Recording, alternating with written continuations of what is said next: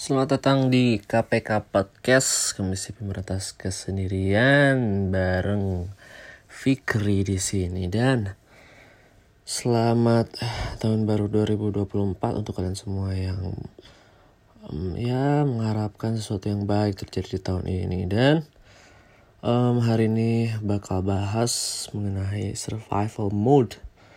Apa itu survival mode? Di mana mungkin bagi orang-orang yang ya di usia yang mulai menginjaki realita hidup gitu ya di umur-umur sekitar 25 sampai 30 tahun itu mungkin biasanya lebih ke mengalami krisis quarter life di mana um, kita membandingkan diri dengan orang lain, bagaimana pencapaian orang lain sudah sampai sana, kita masih di sini aja. Itu rasa-rasanya tidak apa ya, tidak bijak gitu karena mungkin setiap orang punya perjalanannya masing-masing ya mengenai survival mode kita kan um, pasti punya idealisme gitu. Di umur 20 masa-masa kuliah masa-masa sekolah itu biasanya mikir bahwa wah kita harus kerja dari hobi kita kita harus kerja dengan apa yang kita suka supaya nanti kita bisa bahagia dan lain-lain. Tapi pada faktanya mungkin um, banyak yang mengalami tidak semudah itu untuk bisa apa ya untuk bisa mencari dan menemukan pekerjaan yang sampai ke titik itu gitu. Di mana harus um, pekerjaan yang kita suka harus bekerja dengan hobi kita hobi yang dibayar dan lain-lain. Tapi pada faktanya hidup itu ya bagaimana tentang mode bertahan hidup gitu. Apa pun pekerjaannya apa pun yang, apa pun pekerjaan yang bisa menghasilkan dan bisa menghidupi kita mungkin orang-orang yang sudah beranjak dewasa dan mengalami kepepet itu pasti fakta lah gitu. Bukan karena dia melepaskan um, idealisme itu tapi lebih ke bagaimana menjalankan itu untuk menuju si idealisme itu ya kayak dulu mungkin beranggapan ya kita harus fokus sama satu bidang untuk yang bidang yang kita suka untuk bisa um, ya bekerja dan menghasilkan uang dari hobi kita. Tapi sekarang udah tidak berlaku gitu sudah sudah tidak berlaku bahwa kita harus fokus sama satu bidang gitu. Ini ngomongin tentang um, survival mode gitu banyak di era sekarang yang yang bercabang gitu. Apa pun yang kita tidak suka kalau misalkan itu berpeluang untuk bisa menghidupi kita ya kita jalanin gitu. Ya balik lagi. Semua karena keadaan gitu. Karena keadaan yang menuntut kita untuk bisa hidup terus hidup gitu. Dan tidak ada salahnya kita mempunyai suatu pekerjaan yang setidaknya kita tidak suka tapi itu bisa menghasilkan yaitu juga ya gini lah. Kita misalkan um, ingin bahagia dari pekerjaan ingin nyaman ingin apa segala macam. Sebenarnya ada dua poin sih yang mungkin layak untuk kita jalani. Itu yang pertama adalah mungkin misalkan kalau kita ngomongin nominal um, gajinya besar.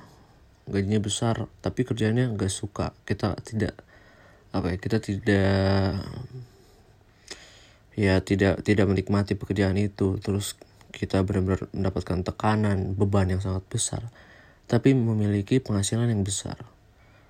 Dan yang satu lagi adalah ya penghasilannya kecil. Tapi bahagianya luar biasa karena kita mengerjakan dengan hati gitu. Mengerjakan dengan apa yang kita suka. Mengerjakan dengan hobi kita. Sebenarnya dua poin ini juga tidak harus ada dua-duanya tapi mungkin salah satu gitu. Yang menurut kita worth it untuk bisa apa ya setidaknya ada poin plus setidaknya ada hal yang membuat kita bahagia. Misalkan kita bekerja sebagai korporat. Bekerja sebagai korporat kita tidak suka um, ya dari segi lingkungannya dari segi pekerjaannya bebannya dan lain-lain. Tapi kalau misalkan dari segi penghasilan yaitu kita ngerasa bahwa cukup dan besar lah katakanlah. Yaitu poin yang yang penting yang masih bisa kita pertahankan dan itu adalah survival mode namanya gitu. Seperti ya kita nggak suka tapi gajinya besar ya kenapa kita tidak pertahankan aja gitu. Karena masih ada hal yang bisa bikin bahagia yaitu ya materi gitu yang kita hasilkan dari pekerjaan itu dan yang kedua adalah um, hobi gitu.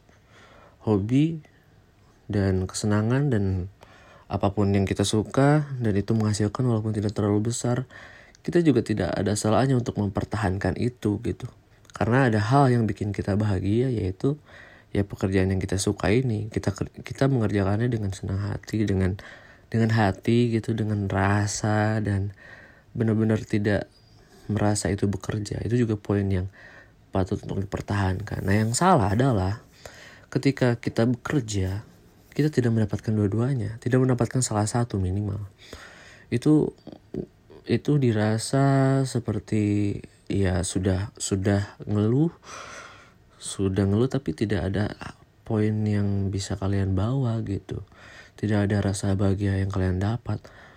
Penghasilan tidak besar, kecil bahkan.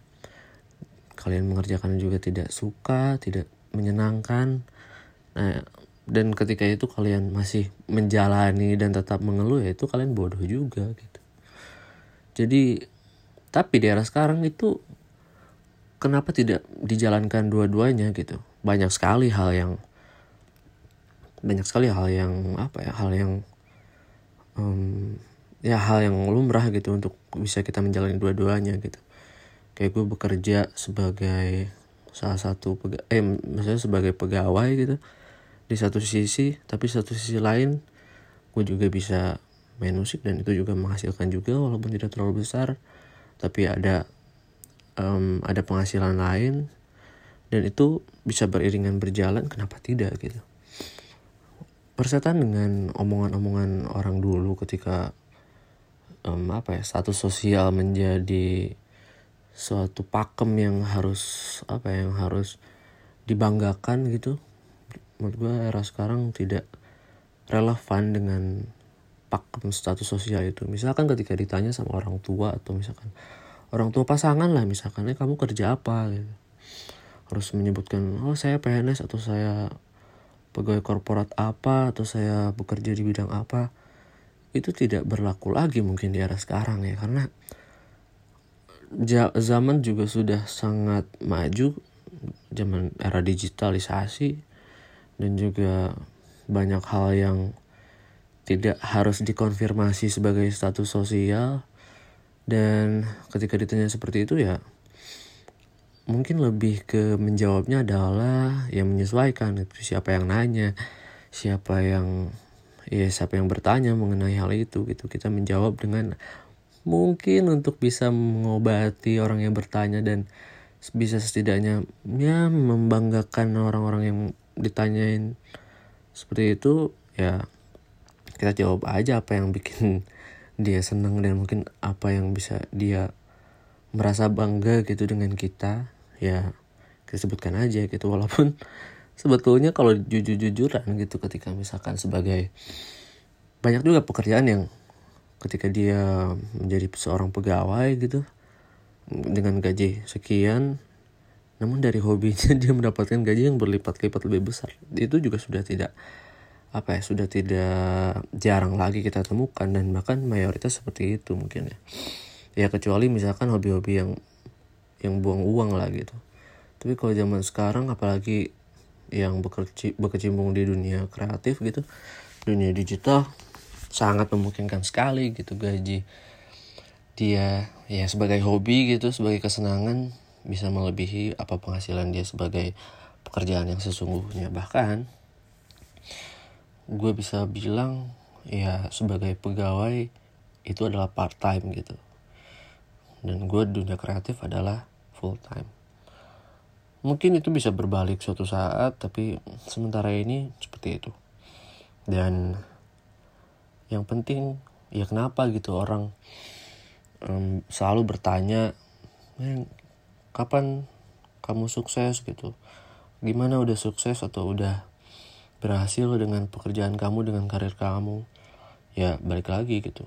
Ini seperti omongan Arya Tatum kapan sukses? Tapi kenapa orang tidak bertanya soal gimana kamu udah bahagia dengan hidup kamu? gitu. Dan menurut gue bahagia pun tidak ada parameternya gitu ya. Walaupun mungkin kesuksesan dalam hal misalkan materi ya penghasilan ya itu bisa bikin kita bahagia tapi baik lagi gitu.